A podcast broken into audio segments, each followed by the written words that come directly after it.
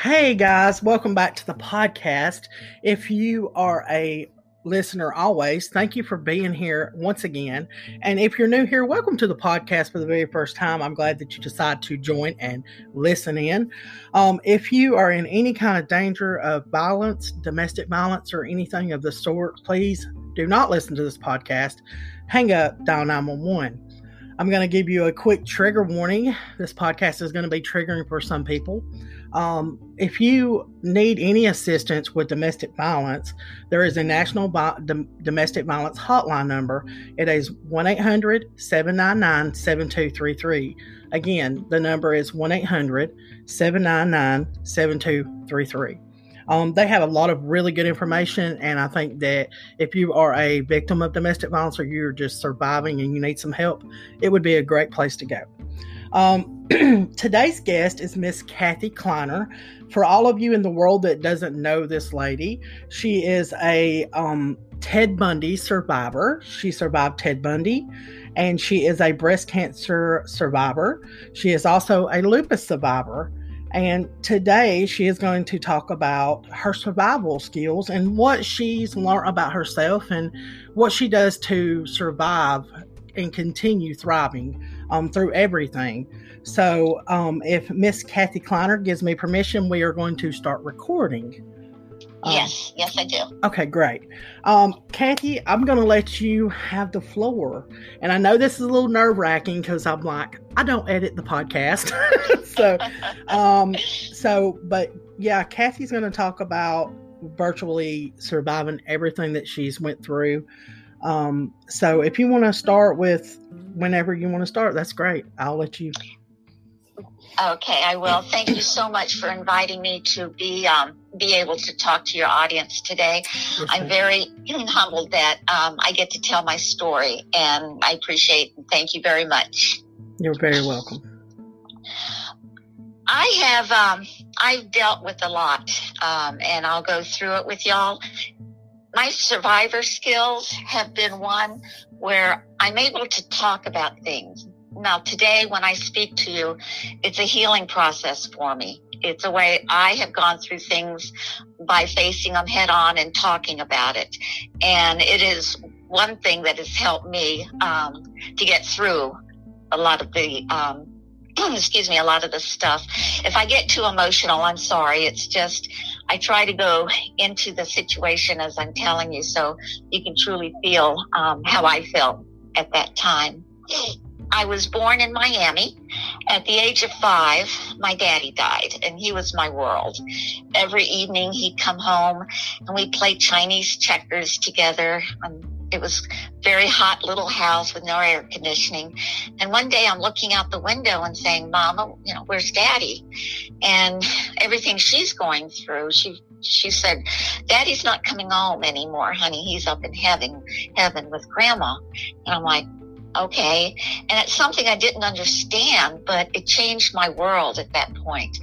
And I just had to go on and know, okay, well, my reality's different now because daddy's not in it a couple years later, my mama remarried and I was adopted by my stepfather, who was wonderful. He was my daddy and I loved him to death and um, he was everything to me as well. He passed on a couple years ago, but he was, uh, he was my rock doing a lot of the things that I have been through. When I was 13, I was diagnosed with systemic lupus erythematosus that is a form of lupus that not only attacks your um, your system and your blood, uh, white count and red count, it also attacks your organs. In my situation, it attacked my kidney. I was um, in the hospital for three months.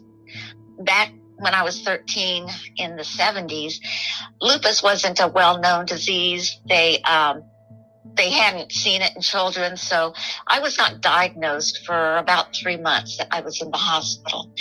And this was, this was a weird time for me. I didn't want this to be normal now. You know, I wanted to get out. I wanted to play, but I felt so sick. I was so sick. And my parents were told that I was so grave condition that I would probably not live through the next year. again, they didn't know exactly what was wrong with me or how to treat me. My doctor told my mama there was a Cuban doctor um, in Miami who had an experimental form of chemo. And she wanted to see if it, you know, would be something that would help me. So my mama agreed and I took the chemo and I lost all my hair. I'm 13. I have no hair and I'm sick all the time in bed. And I'm just like wishing to give up, but I'm not. I, I, I'm not. I wanted to get better. I wanted to feel good and go out. So, seventh grade, I was homebound. I could not leave the house for any reasons. My teacher came in and gave me homebound uh, schoolwork, and I, I did that. And mom and daddy worked, and I was so lonely. And just when I did feel good, I remember going to the phone and dialing zero so I could talk to the operator just because I wanted someone to talk to. And it's it's these little things I remember that kind of popped up and said, you know, I'm going to be okay. Toward the end of the year of my seventh grade, I talked my mom and daddy into letting me go out for the first time and we went to church. I knew mama would go for that one. So went to church and went and had ice cream afterwards. And I was all dressed up in my, um, my scarf on my head and my pretty dress. And I was just so happy. And not two weeks later after that, I came down with shingles. So I, um, I'm pretty puny and I have shingles that were on my face and my neck. And it was just, it was a hard time for me. Toward the summer, it was getting to be summer. I really started feeling better. I was able to go outside and just do things, not, not have the energy to play, but at least I was outside and life was turning good again. I said, okay, this is it. I'm turning the corner. But my hair was growing in slowly and I didn't know people or students now because I'd been home when um, everyone was going to middle school. So I missed that experience and people didn't know me very well. When I started high school, I was a freshman. I couldn't do physical activity. First off, it could cause the lupus to uh, reactivate and uh, to come back. And also, I just didn't have the energy. I went and joined theater. So for four years, I was in theater and it was wonderful. I found an outlet where I could just be me, I could act, and I could do and be anyone that I had to be or wanted to be, except that sick little kid that was home in sixth grade. I didn't have to be her anymore. And I knew life was out there and things were going to be good because I had fun things to look forward to.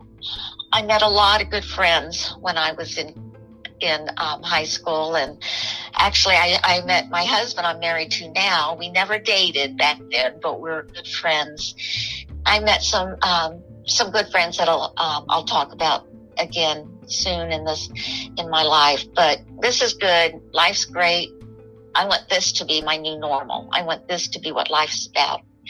And I had to work for it though. It wasn't, it didn't come knocking on my door. I had to find the door to open it in order to get through this, through all of this. So I think that's one of my coping mechanisms is I'm not going to sit in a little box with no windows. I'm going to open the door and see what's on the other side.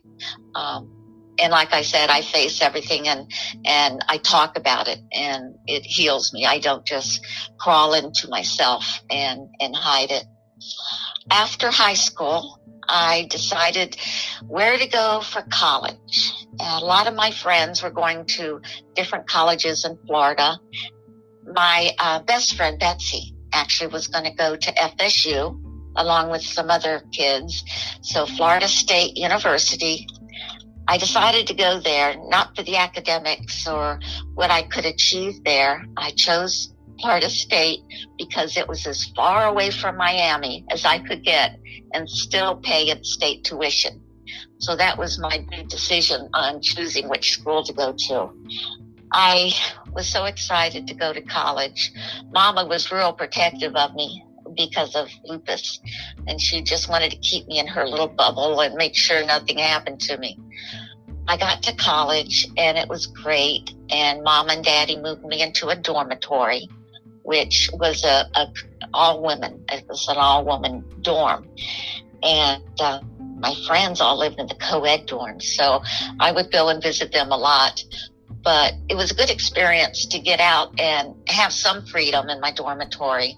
But um, we used to, it was all women, and I remember when they had panty raids. The first and second floor, guys could go up, but on the third floor, no guys were ever allowed.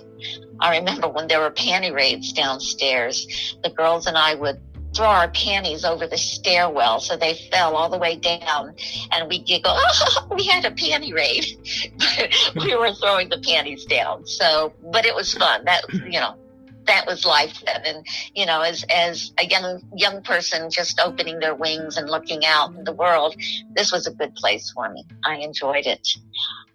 As a freshman i decided to join uh, a sorority. When you do this in, in as a freshman in college, it's called Rush. What Rush is, is when uh, one of the students or the women who are freshmen in the, in the college decide that they want to join a sorority. So there's a week where the uh, sorority teach, I'm sorry, there's a week where the sisters meet up with the women.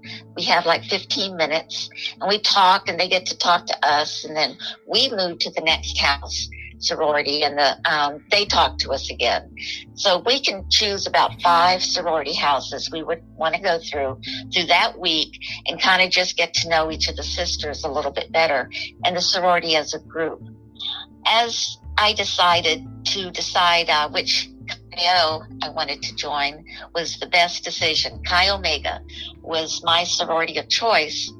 One of the girls I knew from high school and theater was Susie White. Susie was also a Chi So with her recommendations and her, um, her talking about me, Chi thought we would be a good fit. So that's how I, I chose to go to Chi Omega as a sorority. When I was a freshman, uh, beside my uh, basic classes I took, I remember I took archaeology. I wanted to be a famous archaeologist and find, you know, the new uh, some, discover something new. And we'd be on a on a field class, and I remember I playing in the dirt and I broke one of my fingernails. And I thought, okay, this this is too physical work for me. I can't do this. So I decided I needed something else to go into. My freshman year up to the fall, fall of 76 up to the summer of 70 77, I decided to come home and I wanted to go back to Florida State in the fall of 77. My parents did not let, like me living in the dorm. They thought it was too, um, too potentially uh, bad for me that people could come in or someone could hurt me. They made arrangements for me to live in the Chi Omega house that was something, there were about 80, 80 excuse me, there were approximately 80, 80 girls that were Chi Omegas and about 40 got to live in the sorority house. It was a beautiful, big, um, Victorian home and it was a great, great space. We had a house mama that lived in an apartment there. So we were well supervised and mama's daddy said, this is where I want her. So they made arrangements for me to move in there in the fall of 77. I moved in and I was so excited. Here I was, a new O sister and living in the house and taking classes and life was good again. And uh, I just wanted it to keep going forever. When I moved into my room in Chi it was kind of bare. My roommate and I decided how we wanted to decorate it. So Christmas came in the December of 77 and mom and I went out and we picked the best spread, best bedspread I could find. We looked forever for that. But that was my pride and joy was my bedspread. We come up now to January 1978. On the 14th of January, the night before, the day before I was attacked, it was a beautiful, sunny, cold day in Tallahassee. in Tallahassee.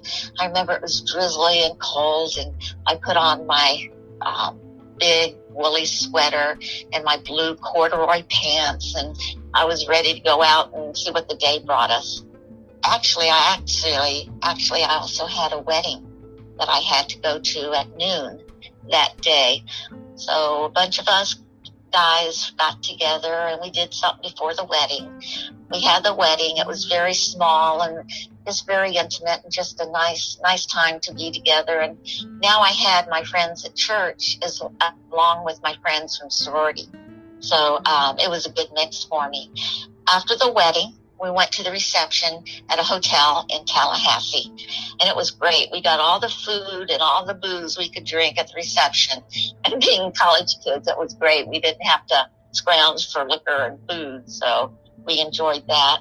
Later that afternoon, I went home to the Chi O house. It was a couple blocks from the church.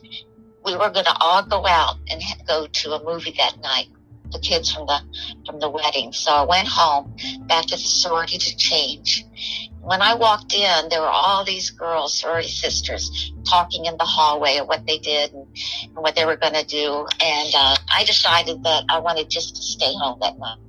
So instead of going out, I went up to my bedroom, which was on the second floor of the sorority.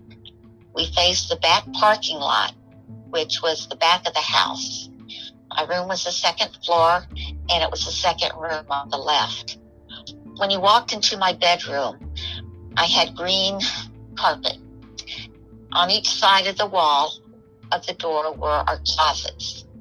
And then as you look further down the room on the hall, on the wall, there was my dresser and then my desk and then my bed. And my bed faced the back of the room. So the back wall of the room was completely windows. There were, it was a beautiful sunshiny room and we always kept our curtains open because we hung, hung plants on the rods. So the sun room was always sunny and bright. I decided to stay home. I put on my pajamas, crawled into bed and decided to study. That was about 8.30 that night. Around 11.30, my roommate and I decided to go to sleep. She also was studying in her room. so we decided to go to sleep. It was about it was about eleven thirty on that Saturday night. I sleep pretty light, and um, I was sleeping on my side. And really early in the morning, I wasn't sure what time it was. I heard our bedroom door open, and it's as it slid across the carpet that was um, the green carpet had slid across. And it kind of woke me up a little bit because it was an unusual sound. It wasn't loud, but it was something that kind of made me wake up. The next thing I heard was a big thug and noise and something being kicked. And what that was, a small foot locker that Karen and I had between our twin beds. So there were maybe three feet on the, each side of the foot locker until our, our twin beds. So there wasn't a lot of room and the room was dark at that point, being so early in the morning. Whomever came into our room had knocked that over, had kicked that trunk. And it made so much noise that now I am waking up. And I'm squinting my eyes and I'm trying to focus and what was I looking at. And all I could see was a silhouette, a figure of someone standing next to me. And as I was looking and squinting, I saw this person raise his arm up over his head. And I could tell there was something in his hand, but I, I didn't know what it was. And it seemed in slow motion that he took his arm and slammed it on my face with that turned out to be a oak club piece of firewood. When he hit me, it didn't hurt right away. It was like a thud. It was like just, it was just a weird sensation. And I broke my jaw in three places. It slammed my chin so bad it shattered.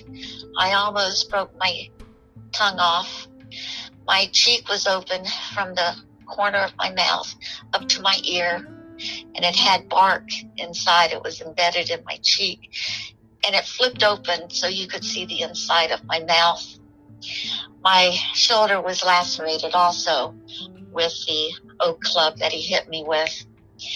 At this point, I, I kind of went out. I, I became unconscious for a few minutes. And as I was, sometime during that time, my roommate started to stir, hearing the noise that was going on. So this person went over to her and attacked her and hit her with the same piece of firewood that he had attacked me. I'm now moaning and groaning and I'm hurting. And the pain is so fierce in my head and my shoulder and it just I can't explain the pain. It was horrible. And I'm in a little ball and I'm small as I could make myself and I'm screaming, but no sound is coming out. And I looked and I opened my eyes a little bit and this person was standing next, standing next to me again and he raised his arm. And I thought for sure I was going to die. I just, I thought for sure this was it. And as he stood there before he hit me again, the room, it illuminated with a bright light and it was it was bright in there and I'm opening my eyes now and I see this person who was dressed all in dark clothes, kind of spooked. He was antsy. He was looking out the window and looking at me. And he finally ran out the door. And then the room got dark again. And I'm in my little huddle in my bed. And it occurred to me that light was the light of a car that was bringing one of the sorority sisters home from a date that night. So when that light shone into our room, it made this person trip over that trunk again and run out the door. And after the room got dark, I still expected him to come back and attack me again. I was I was so overwhelmed in pain and being scared that I, I just passed out. Excuse me. The next thing I remember was a police officer and he was standing next to my head and talking to me. And when I saw him, I felt such a comfort because I knew I was going to be safe. That guy wasn't going to come hit me anymore, that the police were going to take care of me and I was safe.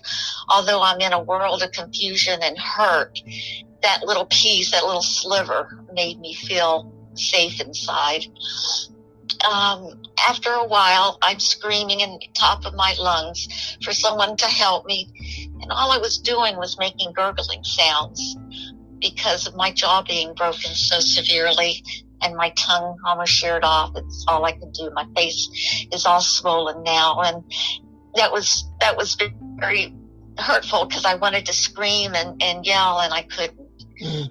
I remember the EMS EMS came next, and they were so sweet to me, and they took care of me, and and they did see the bark that was in my face, and it was cluttered on the floor and on my bed, so that's how they knew it was that piece of oak that he carried in with him.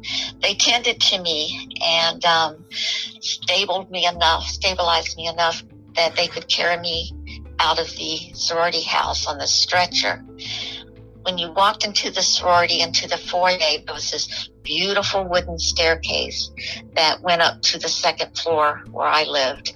I'm now being carried down those stairs on a stretcher. And I start to get, go outside the big double doors and it's so cold and I'm freezing and I'm hurting and I'm scared. And a little bit later, a couple feet later, I see the lights from the sirens and the motor and the ambulance and the police cars and all the noise was squeaking from the walkie talkies and and in my mind I was in a carnival. Mm. My mind took me to somewhere that was safe and actually I wanted to go there. It was something a fond memory of being in in a carnival. And I had that thought for a few minutes until I was taken into the ambulance. And once again, the police officer never, never left me. He, um, he was right by my head the whole time. And I was taken into the ambulance and then taken to the hospital at Tallahassee Memorial Hospital. And um, we are at the 24 minute mark. Um, so I think I'm going to stop the recording and we're going to take a quick recess. And then I want you to come back and we'll talk more about this. Okay. Thank you. Thanks.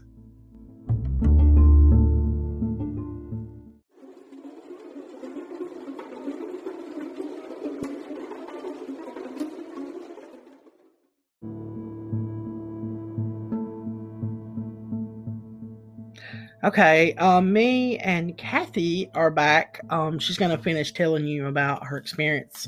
So go ahead, Kathy. I was attacked by Ted Bundy on the night and the morning of January 15th, 1978.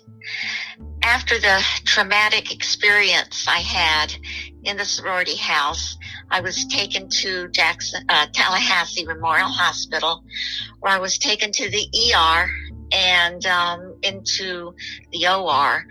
They wired my mouth shut as best they could. They put um, they wired it as far as my teeth wired together, and they had the lac- lacerations on my shoulder and some other injuries they tried to take care of. Um, about a week later, I left the hospital and was flown back down to Miami, where my parents lived and that's where I was going to recuperate. That's where I was going to get better and, and get through this because once again, I decided, you know, this is not going to define me. I'm not going to live like that little girl in, in my house all year. I wasn't going to live being a victim of this attack. I was recuperating in Miami. It was terrible. It was terrible. It was, I was hurting and my mouth was wired shut and I, I couldn't eat only things that went through my straw, through my teeth, which I, the attack actually really separated my teeth really bad. So I did have a lot of spaces. About three weeks after the attack, mama took me to an oral surgeon in Miami he decided that my jaw was not aligned correctly. So they had to re-break my jaw again after three weeks of healing.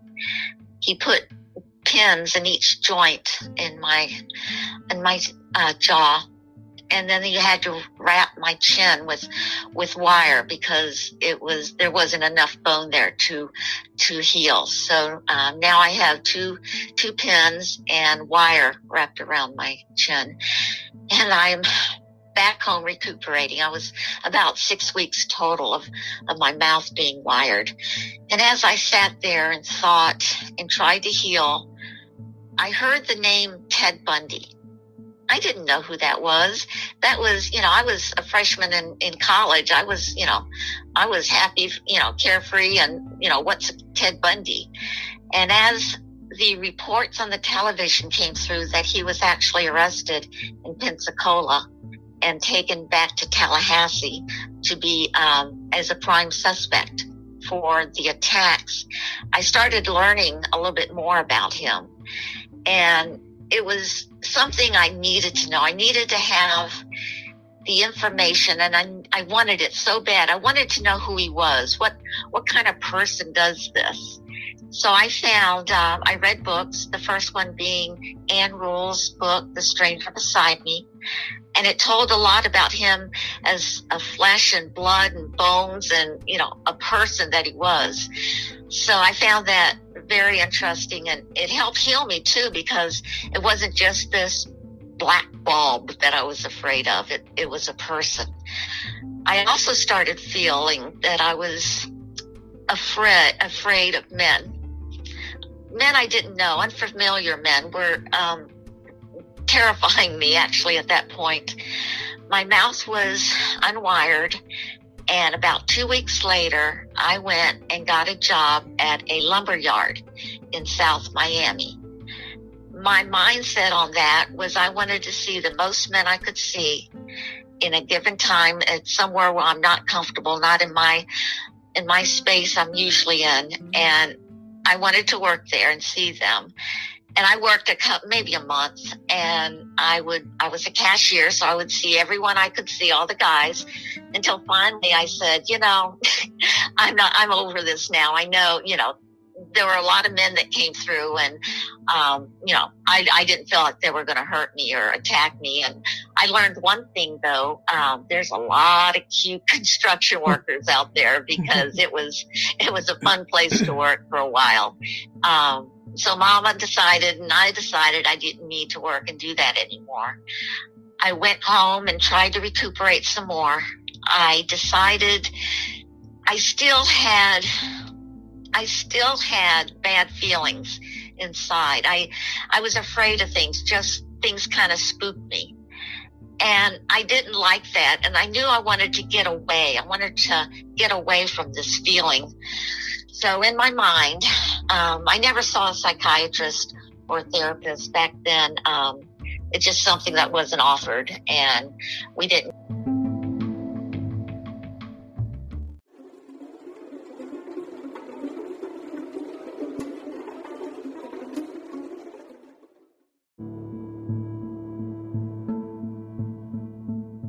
you want to start? Um, we actually, I'm sorry, listeners, but we I messed up. I stopped the recording by accident. Um, she was talking. What you were talking about? You had left the lumber yard. You were back with your mom. Yes. Okay. Okay.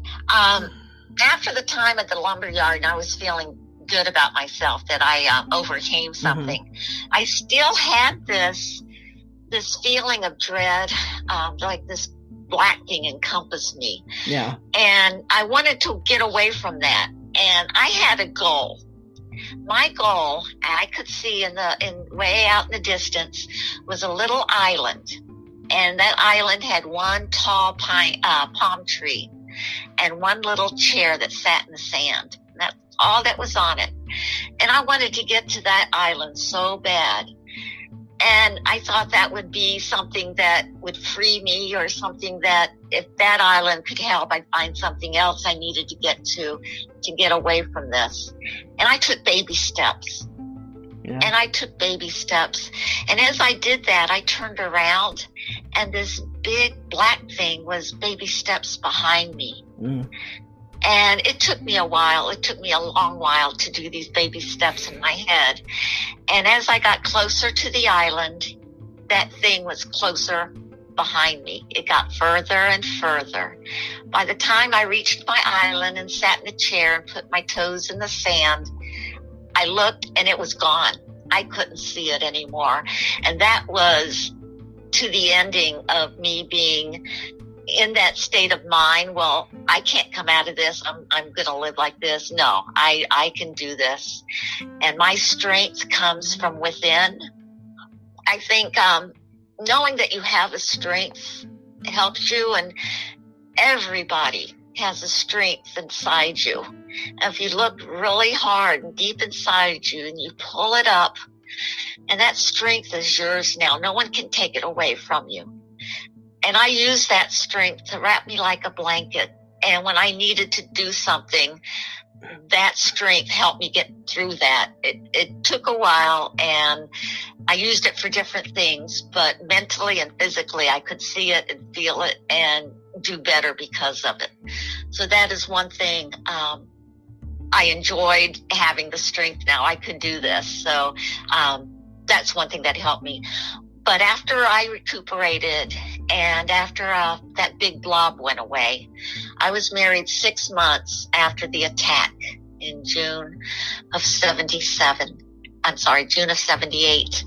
And I didn't know him very well. I knew him for about a year in high, I mean, in college. And my mom and his parents thought that, oh, they should get married. And, you know, she needs someone to take care of her. And that marriage didn't last. It only lasted a couple years, but it wasn't something I needed at that point. I was letting people make decisions for me and that I needed to make my own decisions. And I don't think anyone I had married at that point would have made it through a marriage just because of mentally where I was and how I needed to be on my own as far as getting better and healing. Mm-hmm. This was, um, this was a rough time. Something else that I have in my heart is that I want to get better not just for me, but for others around me, for my loved ones. Mm-hmm. They put as much effort into trying to help me as I was putting effort in trying to heal. And they were there doing anything and everything they could. I, I felt I felt bad that I was you know their their hassle or you know and they said no no you're you know we'd love to do things. And then i found out that if they asked to do something like turn on the light and i say no i'll get it. And no you do it for me. And they turned it on like wow we did something.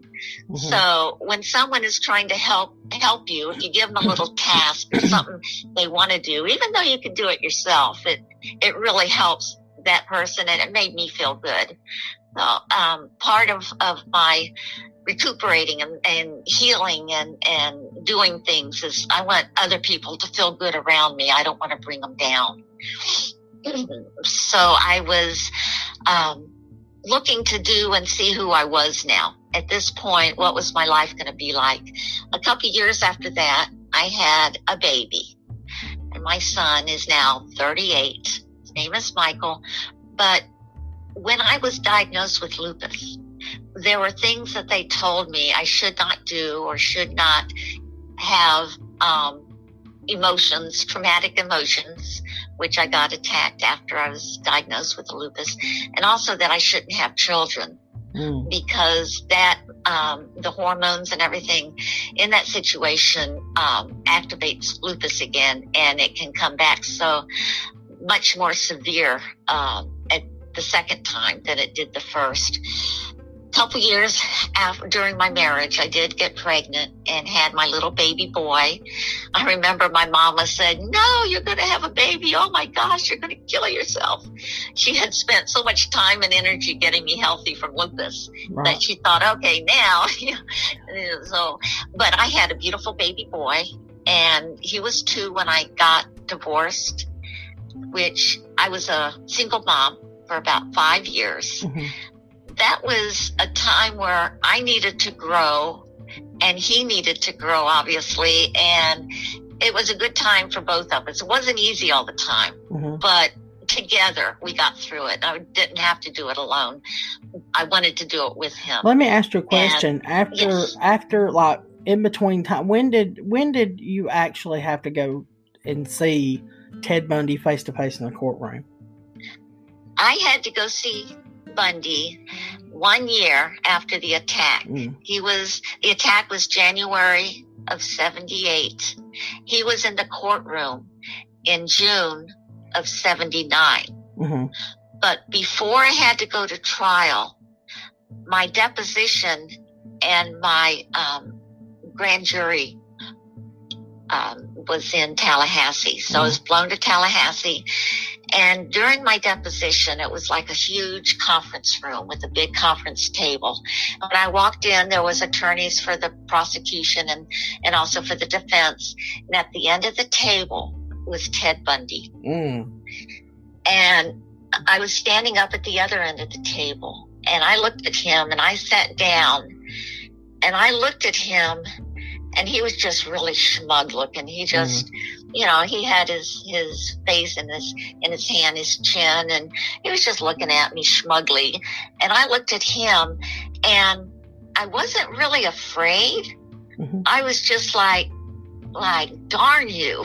Yeah, Why yeah. did you do this? You know? And yeah. it wasn't a fear. It was like facing him finally after all the thoughts I had in my head mm-hmm. all this time. And, you know, a year later, it was like I'm getting to see and, you know, it's not that he's, he's not got the power over me. Right. And I did not take my eyes off of him the whole time. Did you have anger? Like, did you have anger built up? I had anger and it wasn't so much for me because I was okay. I was getting through it. But my anger, excuse me, was for, was for the other women that he killed. All the young women that he took and killed and mutilated and, and all their families that lost their beautiful children. He took them away from the world, from all of us so soon that just I was angry for that. I was just really in a bad place thinking about that. And again, Mhm. it wasn't for me Mhm. because I knew I was going to be okay. It was for them. It's Right. the voices that couldn't be seen and heard at that point and couldn't say what they wanted to to him. Right. I I don't remember what the questions were that I Mhm. was asked by you know, the both sides. And then it was my turn to leave, and I just got up and walked out. For anyone living under right, but for anyone living under a rock, I don't think we even like talked about who Ted Bundy really was before we started the pod. But Ted Bundy was a serial killer. So when she says, you know, he killed these women and mutilated them, he did. And I don't remember how many victims he had, um, but it was quite a many. Yeah, it's up to thirty. Right. He confessed to. Right. And um, that one was it just one that was a child? No, he actually. I think there were one or two out in um, on the west coast, Mhm. and I think one was as um, like in her like she was fourteen. Mm. But all of them were in their teens. Right. All of them were Yeah. young girls. Right. They were college students, Mhm. and you know, back then in the early seventies, it was kind of a freer society as far as Right. you know how people acted and treated. So he was not ever thought of scary, you know, scary or anything. Right. He had a, a baby boy face. He was Mhm. really, you know, a cute looking guy at that point. Right. And um, he would wear a cast or say he needed help to do something, and the women would go help him, and then he would um, abduct them and put them in his car Mhm. and take them and kill them. Yeah. Um. I just want. I'm sorry. I kind of backed you up because I felt like maybe the listeners would want to know how you felt in that moment. You know, and kind Yeah. of, you know what I mean, like kind of like a Yeah. few little details. But if you want to, we can. Since you just you know touched on the subject, we can kind of go back to the moment where you were talking about your your son. And go from there, and uh, because I know you're a breast cancer survivor too. Yes, yes, I am. Mhm. Um, right after the, the deposition, the trial was in June of 79. Mhm. I lived in Miami with my parents, so um, we went to uh, the courthouse the day of my testimony. We didn't go during during any of the trial, just my day. And I remember I woke up in the morning and I thought, "Oh God, this is going to be a bad day." Mm. but um, I looked in my closet and I found the brightest red dress with a white collar that I could find, and my pantyhose and my black shoes, and I was ready for court. And I didn't want to feel, you know, cowering and putting my head down. I wanted to stand up and show my red dress and have that feeling of confidence that I really wanted to have. We went to the courtroom and it was really with cameras and, and the TV feeds, uh, reporters. It was the first trial that actually was, um, done in court where the TV crew and everything could be in. So, um, at that point, I got to see him again. It was my turn to testify. I went in and sat at the testimony in the witness box, and I looked around the room. I could see the jurors on one side, and then I looked and I saw the prosecuting attorneys. I looked a little more, and the defense table, and right there was Bundy Mm. he was sitting across from me again in the courtroom. And i don't remember seeing anything else because when i saw him my lo- my eyes just locked on his. And this time he didn't look so smirky. He didn't have that you know confident little look. Mhm. he was a little bit more subdued. His um his demeanor was quieter. Just i could tell that in his face and his eyes. And he always had dark eyes. Um, i don't know if i mentioned that. They weren't like black eyes. They were just like really dark. Mm. and i could not have told what color they were. They just unhappy eyes or they just that's the way i saw them and this time i had more confidence. This time i was on the right side of good. I was i was in a place where i was I was going to help put him away, and that's what was important to me. Mhm. And after the case, uh, he was found guilty and sentenced to death.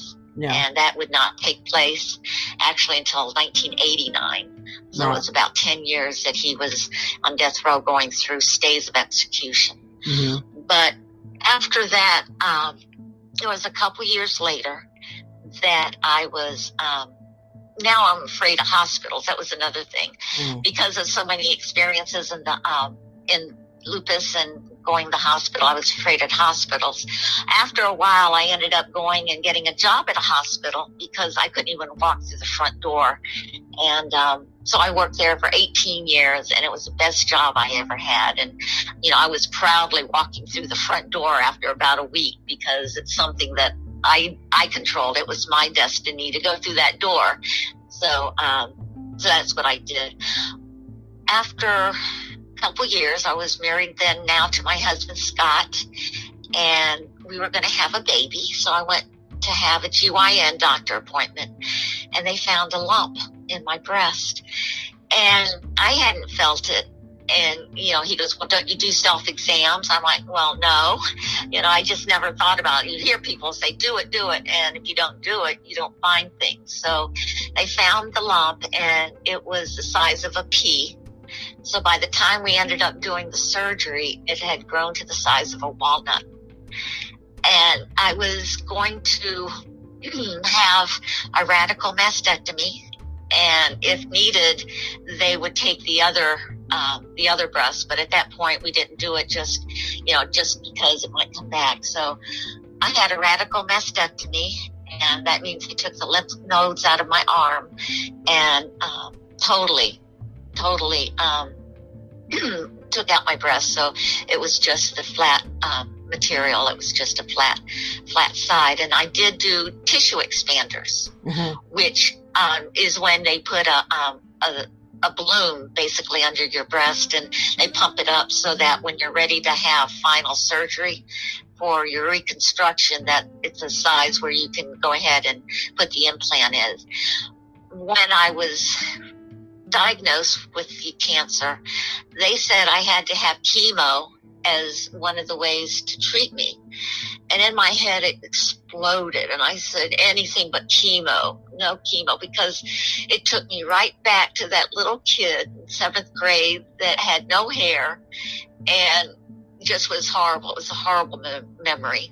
But I had to have nine months of chemo. And I remember taking the first chemo and coming out and saying, wow, I have another chemo. I have one more chemo. And my husband's like, no, you have eight more. I'm like, no, I have one more. And after that, I have one more. Because if I knew I had to take seven or eight or nine more chemos, I couldn't do it. But I can do one more. And that's how I got through that stage of my life where I, uh, I had to go through chemo again and I just put it in my head this is the way I'm doing. It. I can't control not doing it, but I control how I do it. And doing one at a time really worked for me. It kind of made my little baby steps uh, work for me again. So after the um, after my chemo, years so later, I got pregnant, and Scott and I wanted to have another child. And uh, about excuse me, about three weeks into the pregnancy, I had a miscarriage. Mm. And this broke me up so bad because everything I've been through, I could do it. I could fix myself. I, I could, I could be okay mentally. And I couldn't help this baby. I couldn't do anything to help it. And that was, it was hard on me. And I know there's so many women out there who go through mastectomies and then they go through miscarriages and then they go, everyone goes through things. And I just took it very personally that I couldn't help the baby. And it was very traumatic for me. About six months later, I got pregnant again. And this was a joyous time until the second trimester. And I miscarried again.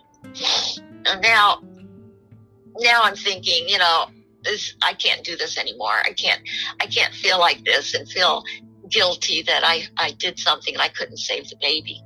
So we decided not to have any kids and we went out and bought a sailboat and mm-hmm. that became my new baby because Scott and I and Mike, which is now about 10 or 12, we would go sailing every weekend and it became a fun experience for us. And we never thought about the miscarriages. You never forget, but it wasn't, at the forefront of my mind anymore. It was, you know, that was that, and this is now, and I'm going to enjoy every minute of life now. Right. You know, I take away from what you say. Um, we've been we've been knowing each other now for what about I'd say about four months. yes. um, I take and we have spoke over the phone um, pretty intimately about all these things really before we ever recorded. But I take what you say, and it just the survivor in me feels a connection with the survivor in you no matter what we survive, whether it be domestic violence, sexual assault, um, you know, or just a violent crime like what you survived, and then the lupus, you know, being sick. I too suffer with lupus. So, um, you know, we do, I feel like we sort of have that connection. And, you know, I, I've never had a miscarriage, but I, I've only been able to have one child, um, you know, because I have a female disorder.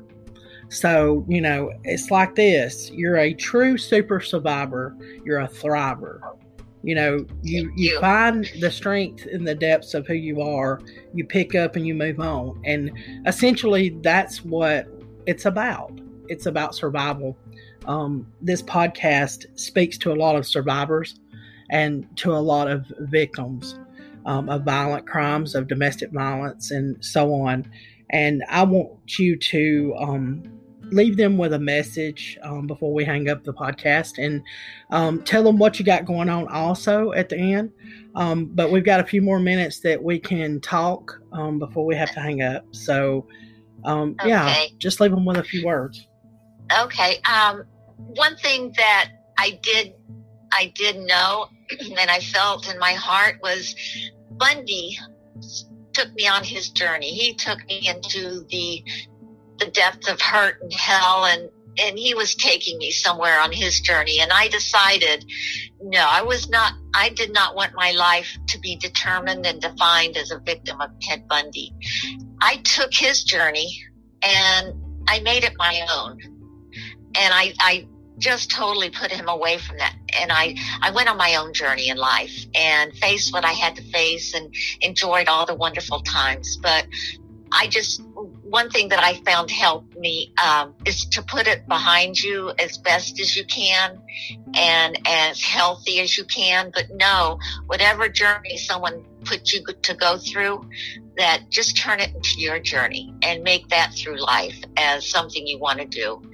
Um, and hopefully, hopefully you can you can go forward as I have, and just with a, a very um, good outlet outlook on life because things get better. I used to say, you got to keep running because God's going to put a hurdle in front of you. And now I always say you have to walk really fast and open the door because there's going to be a hurdle in front of you, but look behind it because it's always going to be something good. So um, that's the way I live life now. I just want to see what's ahead of me and, and enjoy whatever it is. And you are working and, and you are working on Yes, I just started the last month or so writing a book, and I've had so many um, people say that I should write write about myself and and you know tell tell what I've been through, and I've always felt like this is just my little life, and you know I'm very thankful and and pleased that people want to hear about it. So. Um, basically I've been talked into writing a book, although for all these years I've written like little things that I don't want to forget and things I want to remember. So uh, I'm very excited. I hear it takes a couple years or a year or two to write a book. So I'm looking forward to that. I'm still on the stage of uh, getting everything together that I want to talk about and write about that people have found interesting. Yeah. So I appreciate all that. And also I'm on Twitter. If anyone wants to contact yeah, me, yeah. Um, they can find me there and, um, you know, I can respond back and, and if you have any special questions or anything you need more information about, I'd be happy to talk with you. Yeah, yeah, she's um she's on Facebook too. Um, do not yeah. stalk her though. If you hit her, I'm not just kidding, but for real, um, yeah. she is a very open and honest human being, um, and a very lovely one, I shall say. And um, Kathy, I'm so happy you come on the podcast. I'm sorry I messed us up, but hopefully it'll work out. well, let me know if it doesn't, and I will be more than happy to talk to you again. Or if there's anything that you get feedback on, like I said, that if people want to know more mm-hmm. about my story, if they, you know, ask you to talk to me again, I'd be more than happy. Yes, ma'am. Well, I really appreciate it, and um, thank you for all of the the storytelling. I mean, it was just very riveting. And I told her when we took our break while ago, I felt like I was in the room with her and Bundy, and I wanted to hurt him, and I wanted to save her life, and I wanted to save her from the pain. So, um, I'm, I'm sure that all of you got the same feeling. I know you did. Um, but um, truly i appreciate you so much and i want to say thank you to all the listeners out there and um just love yourself and you know take care of yourself and if you are in a domestic violence situation or a violent situation please seek help um, a safety plan is the best way out um, i always preach that um, but guys thank you for all the love and support with the podcast and what I do on social media. And look Kathy up. She is on Twitter. She's on social media. And, um, you know, her book's coming soon. So maybe it'll be out in another year. so, um, anyway, um, love you guys. And I will see you on the next podcast. Bye.